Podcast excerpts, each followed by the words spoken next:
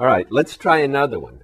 Here's four x squared minus twenty-five equals zero. All right, again, we could try to factor this, but I think the other method is actually easier. So rather than try to factor it, we'll look at it and we'll notice what? It is a second degree equation. There is no first degree term. So we can just try to isolate the second degree term. We'll isolate the x squared. Now how are we going to isolate the x squared? Very similar to the way we isolated the variable in the previous section. We'll say plus twenty-five, we'll add twenty-five to both sides, which will give us four x squared equals twenty-five. Then we'll divide by four, and we'll get x squared equals twenty-five over four. And then if we take the square root of both sides, we'll again just get x equals plus or minus the square root of twenty-five over four, which is plus or minus five over two. All right, now we could go back and check by doing what? By taking the value that we think is the answer, five halves. And now we're going to have to check in the original equation. So four times five halves squared minus twenty-five, is that equal to zero? All right. So four times five halves squared is what? five squared is twenty-five divided by two squared is four. Minus twenty-five is supposed to be zero. And the four in the numerator can divide out the four in the denominator, and we just get twenty-five minus twenty-five is zero. And that's correct. And you can do x equals negative five halves yourself. It's really exactly the same thing, because when you square a negative, right, remember, a negative times a negative would just be the same positive. All right, we'll try another one. two thirds x squared minus one quarter equals zero. All right, so what's different about this? Well, what's the same about this equation? The sameness is second degree, no first degree term, right? What's different is the fractions. But now if you think about the previous section, how did we get rid of fractions in the previous section? How did we get rid of fractions? Right. We multiplied by the least common denominator, which is what? In this case, the least common denominator of three and four is twelve. So if we multiply both sides of the equation by the least common denom- denominator twelve, we get what? When we multiply twelve times two thirds, we get what? three divides into twelve four times. So four times two, we'll get eight x squared. When we multiply twelve times a quarter, we'll get three. So that's going to be minus three. And when we multiply zero by twelve, we just get zero. So now this equation, eight x squared minus three is equal to zero, is very similar to the one we just went over. And we can approach it the same way. If we try now to isolate the x squared, we get x squared, I'm sorry, eight x squared is equal to three. And then x squared will be equal to three eighths.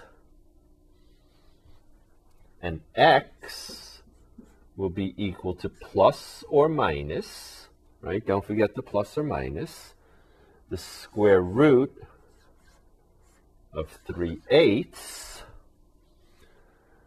and then, I mean, that's the right answer. Plus or minus the square root of three eighths is the correct answer, but very often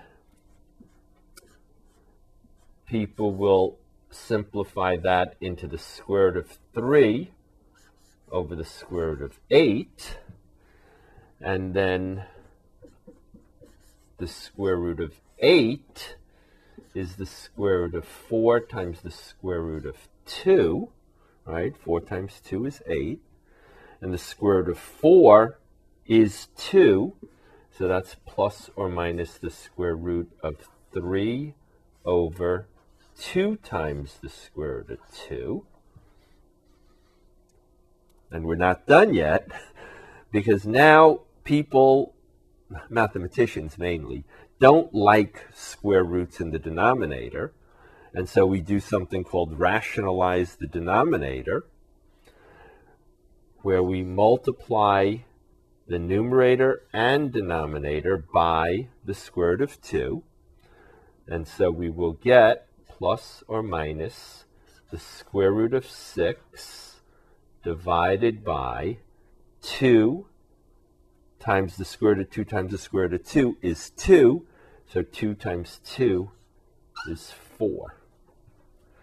So our original answer, which is correct, plus or minus the square root of three over eight, might appear, and if you do it with your calculator, you will probably get plus or minus the square root of six over four. But these two answers are, are equivalent. One way of figuring out whether two answers, your answer or the back of the book's answer or your friend's answer, are the same, is to get a decimal approximation of the answer. And if, of course, the decimal approximation is the same, then the two answers are, in fact, the same. We'll turn the calculator on, clear out our, this is our work line, and the first thing we want to do is get a decimal approximation for the square root of three eighths. So, you see the orange square root over here? Well, to get the orange, we have to press the orange second key, and then the um, square root. So now we have the square root and a left parentheses. So we'll do three divided by eight, close the parentheses. And now if we just ask the calculator how much is the square root of three eighths, it will tell us that the square, oh, oh, this is cute. It'll tell us the square root of three eighths in simplified form is the square root of six over four, which is what we were actually hoping for.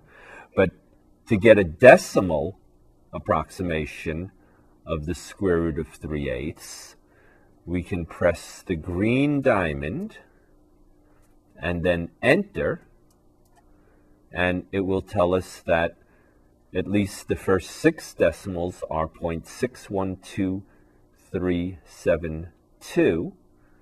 If you want more than six decimals, you can clear this, use your up cursor to highlight the zero point six one two three seven two, press enter, and then you will get that it's actually zero point six one two three seven two four three five six, and so on and so on. All right. And then if we wanted to evaluate the square root of six over four, we would just do a very similar process. We would clear this and say, okay, we want the square root of six, and only the square root of six is in the square root, so we'll close the parentheses. So that is the square root of six divided by four. Right? And if we just say how much is the square root of six over four, what do you think the calculator is going to tell us? right. It's going to tell us the square root of six over four is the square root of six over four. But we want a decimal approximation, a decimal representation. So we will say, okay, Mister Calculator, green diamond, enter, which is telling the calculator that we want to see the approximate. You see this little squiggly equal? That means approximate. And of course, the decimal approximation goes on and on and on and on, which is why it is only an approximation. But you see the square root of three eighths is zero point six one two three seven two, and the square root of six over four is also zero point six one two three seven two. So this is a little thing that you can do if your buddy gets an answer and you get a different looking answer, but you both are sure you're right. You can actually compare them as a decimal and see if in fact they are the same answer.